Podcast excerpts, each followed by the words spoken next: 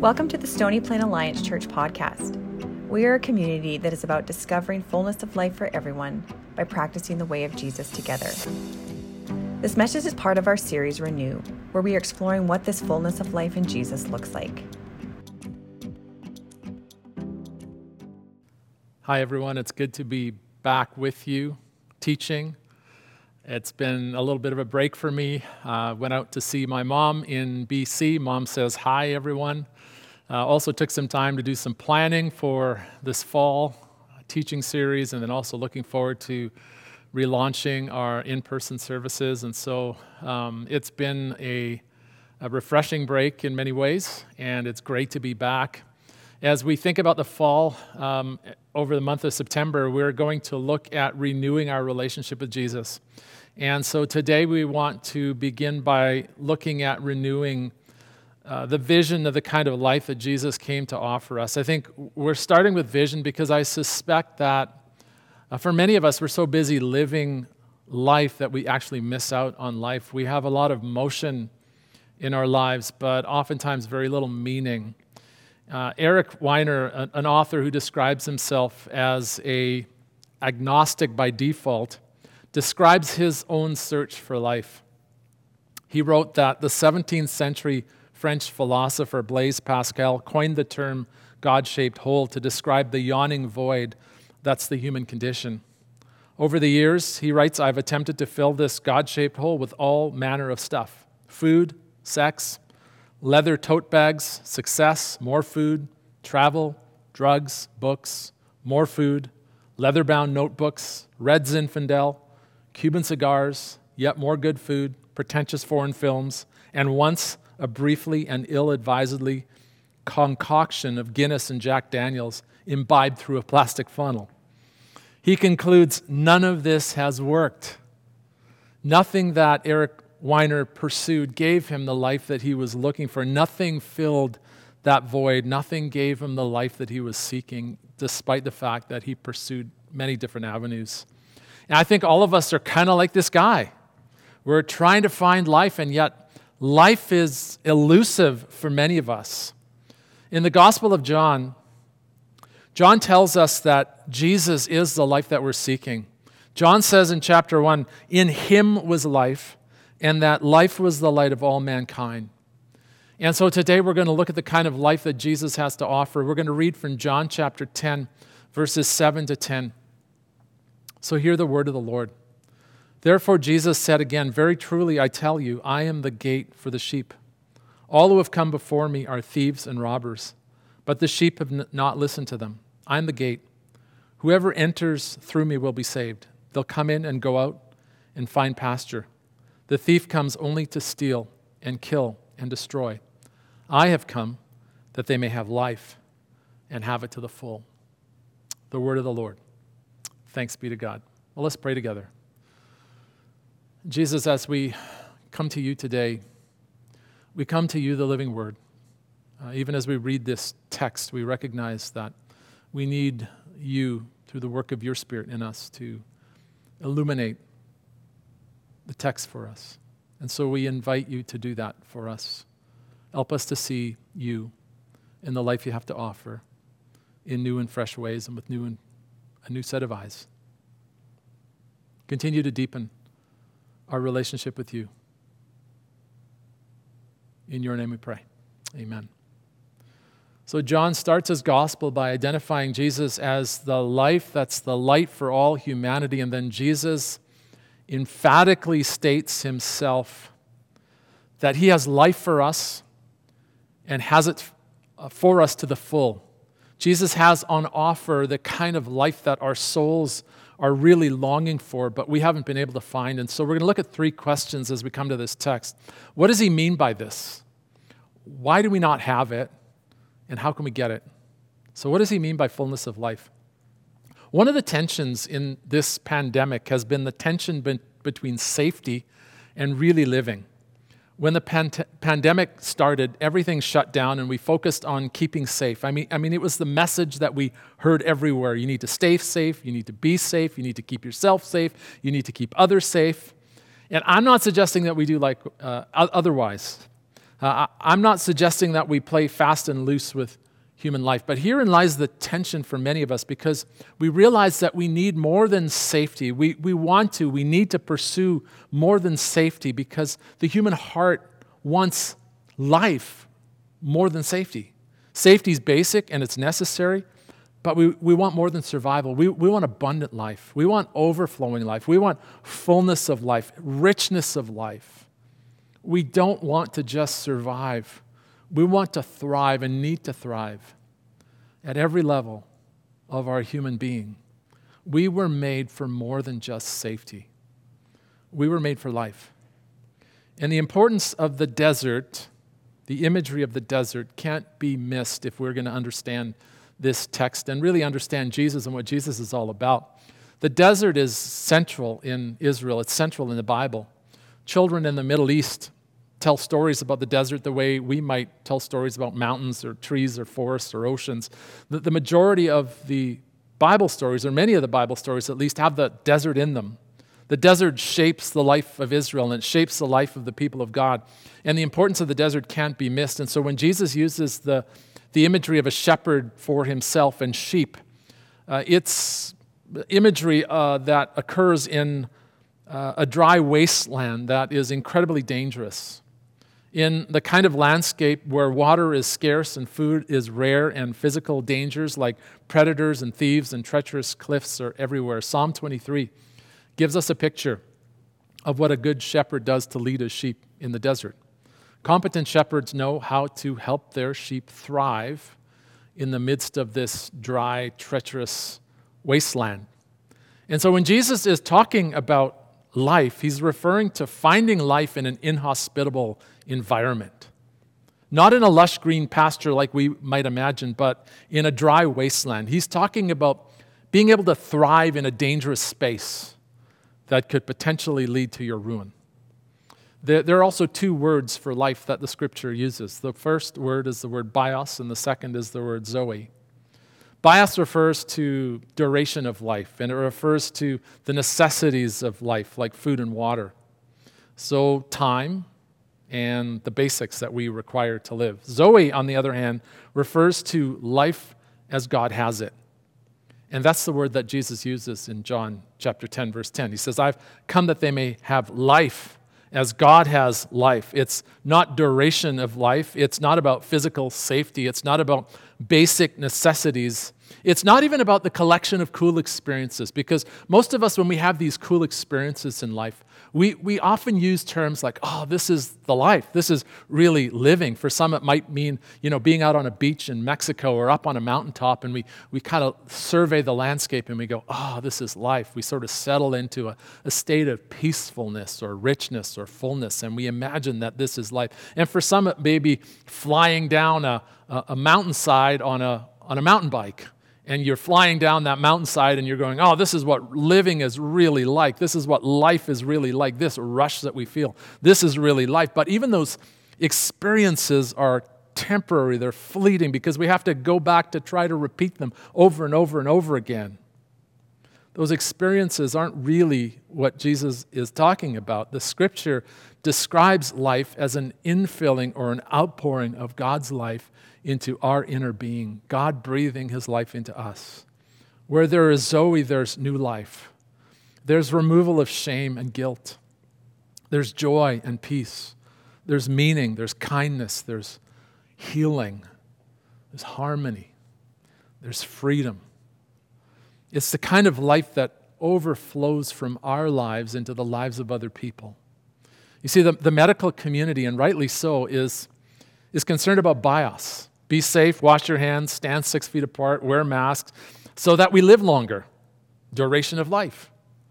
Most of our days are full of bios. We're concerned with food on the table and safe travel and a place to lay our heads. And, of course, these are important, but we need more. We, need to know that there's more to life. And we know that there's an incredible emptiness in our lives if all we do is focus on bios. And Jesus is not unconcerned with bios, but he's offering us Zoe. Jesus' primary concern is not our safety, but the ability to experience the life of God internally. That's what He has to have. That's what He has on offer for us. And He says, I've got Zoe in superabundance. The life of God can fill you and overflow out of your life. And that can have, happen even in the midst of a pandemic. That can happen in the midst of a desert, like a tough job, a difficult marriage, a financial challenge. You can enter into joy and peace and love and goodness that exists in heaven when the life of God is poured into you, even in the midst of a desert. Wherever you find yourself today, I want you to know that God has more for you. He has more life for you. He has more joy. He's got more peace. He's got more freedom. He's got more grace. He's got more love. He's got more significance, more goodness.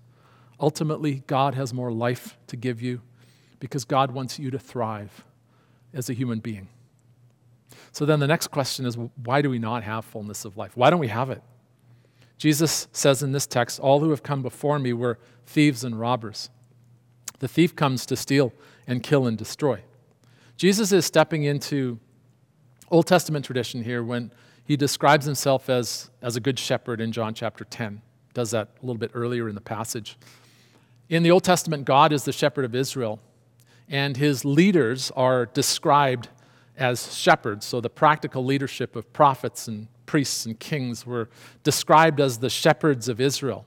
For example, Moses and David are both described as shepherds, and they're good shepherds. But then you have these impious kings and priests who were oftentimes called false shepherds. And when Jesus delivers this message to his disciples, it was during the time of uh, Hanukkah. Hanukkah is a season where they ask hard questions about the failed leadership of Israel's shepherds. How did we lose our way? What went wrong with the leaders of Israel? Where were the shepherds? What must the shepherds do today? And it was during this week that Jesus gave his Good Shepherd sermon when they would have been reading prophetic critiques of the leadership of Israel, like the one found in Ezekiel 3. Woe to the shepherds of Israel who only take care of themselves. Should not shepherds take care of the flock? You eat the curds Clothe yourselves with wool and slaughter choice animals, but you don't take care of the flock. You've ruled them harshly and brutally, so they're scattered. When Jesus says the thief comes to steal and kill and destroy, he's talking about the fact that when we knowingly or unwittingly even follow false shepherds, it leads to emptiness and death and destruction and ruin. If someone or something other than Jesus is your shepherd, it will be to your peril. It's that simple if there's emptiness and loneliness and despair and frustration, frustration in our lives, then something else or someone else is shepherding me. If your vocation is your shepherd, there will be a constant restlessness in your life. If religion is your shepherd, you will never do enough to please God. You'll always live with a sense that you're not enough, that you haven't made the grade. If the pursuit of fun and pleasure is your shepherd, you'll always be dissatisfied. If drugs or alcohol are your shepherd, you'll be wasted. If sex is your shepherd, you'll be lonely and lack intimacy. If money's your shepherd, you'll never have enough. If you let, let, let, another person be your shepherd, you'll always be disappointed. They'll let you down. You can name all sorts of false shepherds in our world that lead us to a sense of emptiness and ultimately to our ruin. The reason we lack life in superabundance is because we've allowed other things to be our shepherd. The thief comes to steal, comes to rob us of life.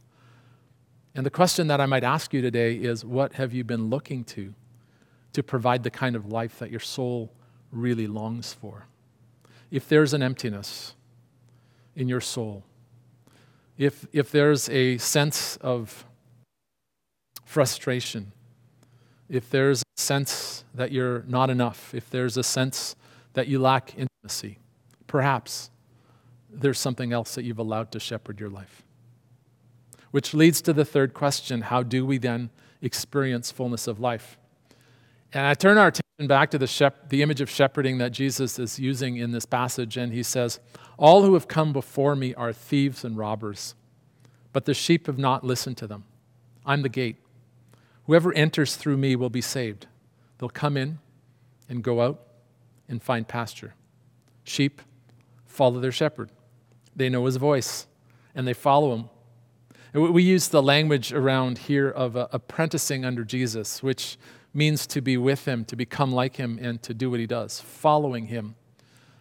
Now, in the New Testament, they use the term shepherding. We don't use the term shepherding because it doesn't necessarily translate into our, into our culture, but the term apprenticing does because we understand, I think, what it means to apprentice under someone. Uh, sheep follow their shepherd. Apprentices follow their master. They learn from him. They grow under him. And in many ways, they, they become like him. In the late 1980s, during the Palestinian uprising, the Israeli army decided to punish a village near Bethlehem for not paying taxes. The officer in command rounded up all the animals in the village, put them in a large open barbed wire fence. Later in the week, he was approached by a woman who begged him to release her flock. He pointed to the sheep and he said, Look, there are, there are hundreds of animals in this pen. How could you possibly tell which one is yours? She asked if she could separate them, at least have a chance to separate her sheep. He agreed. The soldier opened up the gate, and the woman's son produced a small red flute that he'd been carrying with him. He started to play a simple tune on the flute. And as he kept playing this tune, sheepheads began popping up in the pen. The young boy continued to play his tune and walked home, followed by 25 sheep the sheep heard the voice of the shepherd and they followed. So, what does it mean to be an apprentice of Jesus? Well, it's, it's not believing truths about Jesus. That, that's just giving mental assent to a body of truth. Let, let's use honey as an example. You can believe certain facts about honey. You can believe that, that honey exists. You can believe that uh, honey is sweet. You can believe that it's golden in color. You can believe that um, it actually tastes sweet. But, but when you taste honey, you actually experience it in a whole different way. Believing truths about honey is profoundly different than experiencing the reality of honey. Believing certain truths about Jesus is profoundly different than actually entering into an experiential relationship with Him. It's entering into a relationship with Him in which He relationally leads us through the challenges of the desert that we find ourselves in so that we can find life. Apprenticing under Jesus means that we have a living shepherd to love us, to cleanse us, to guide us, to feed us, to heal us, to protect us, to lead us into love. Jesus always leads you toward the places that bring you life. Being in a relationship with Jesus never diminishes you, doesn't, never creates fear, never creates anxiety. Being in a relationship of trust with Jesus leads you to flourishing as a human being. He leads you toward real peace, toward real joy, toward real goodness, toward real and lasting love, toward real kindness and mercy and truth. See, here's the truth when Jesus is your shepherd, nothing can stop you from having life. Nothing can deny you from the life that you really long for. No one can stand in your way with the kind of life that Jesus has on offer. No pandemic or government can rob you of life. Lack of money or experiences can't deny you the life that Jesus offers. Death can't even destroy the life that Jesus has on offer. No circumstance can cause you to lose out on the life that Jesus has on offer. And some of you might ask, like, why should I trust him? Why shouldn't I just trust myself? Why shouldn't I trust another shepherd? There are lots of voices out there that promise us life. Why shouldn't I follow those? Well, four times in this passage, at least in the next eight verses following this passage, Jesus says, He lays down His life for a sheep. Verse 11, I'm the good shepherd the good shepherd lays down his life for his sheep. Verse 15, I lay down my life for my sheep. Verse 17, for this reason the Father loves me, because I lay down my life. Verse 18 No one has taken my life from me, but I lay it down on my own initiative. Jesus proved the depth of his love for us and his commitment to our flourishing by abandoning his life so that we could find abundant life, life overflowing, the life of God. Three days later, after he died on the cross, he was buried in the tomb. He rose in triumph over death, offering resurrection life to us. Today, Jesus is alive. He's a living shepherd. He's not just some idea, he's not a principle.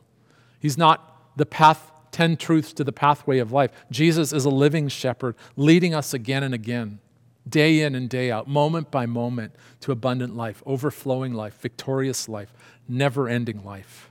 My appeal to us today is to regain a vision of the kind of life that Jesus has to offer us. All around you, voices are offering you life. Jesus, the one who went to the cross and died for you and rose again in victory over death, offers you life that's superabundant, life that's never ending, life that offers you the kind of joy and peace and love and goodness that your soul is longing for. Jesus offers you life.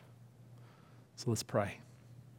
Jesus, we, get, we come to you again we thank you for the offer of life. Again, we want to regain that vision, help it to pierce our minds, our hearts, our souls, our very being.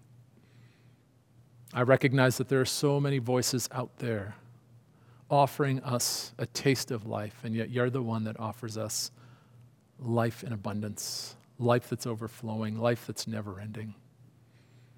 And so, Jesus, as we come to you and submit to you, surrender to your shepherd leadership, as we come as your apprentices, apprenticing under you, our, our master, we thank you that your leadership provides us with life. And we surrender and submit again to you today. In your name we pray. Amen.